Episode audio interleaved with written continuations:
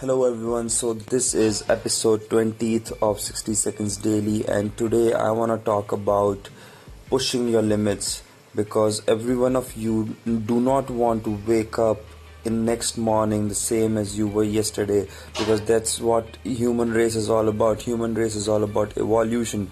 So if you do not run fast if you do not make set your benchmark a few seconds earlier now or if you do not set your benchmarks a few reps more than yesterday. If you do not set your weight benchmark in squats a few weights more than it was yesterday. You're not gonna evolve. You not want to be the same person as you were yesterday because then you'll literally be the last person who is into the race of life where the world is moving.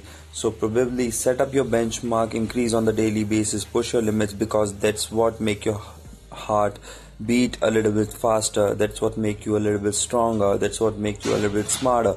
And that's what really makes you human being that you want to evolve and be the best out of what you can be from the daily basis. So that's all for me from my side today. See you next time. Bye bye